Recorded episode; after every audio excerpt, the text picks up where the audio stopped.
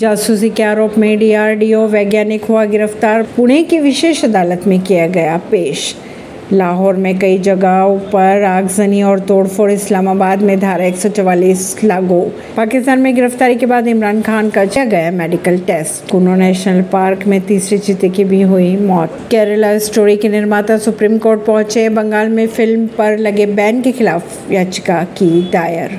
UP नगर निकाय चुनाव प्रचार थमा 11 मई को दूसरे चरण का होगा मतदान। ऐसी ही खबरों को जानने के लिए जुड़े रहिए जनता से रिश्ता पॉडकास्ट से। परवीन दिल्ली से।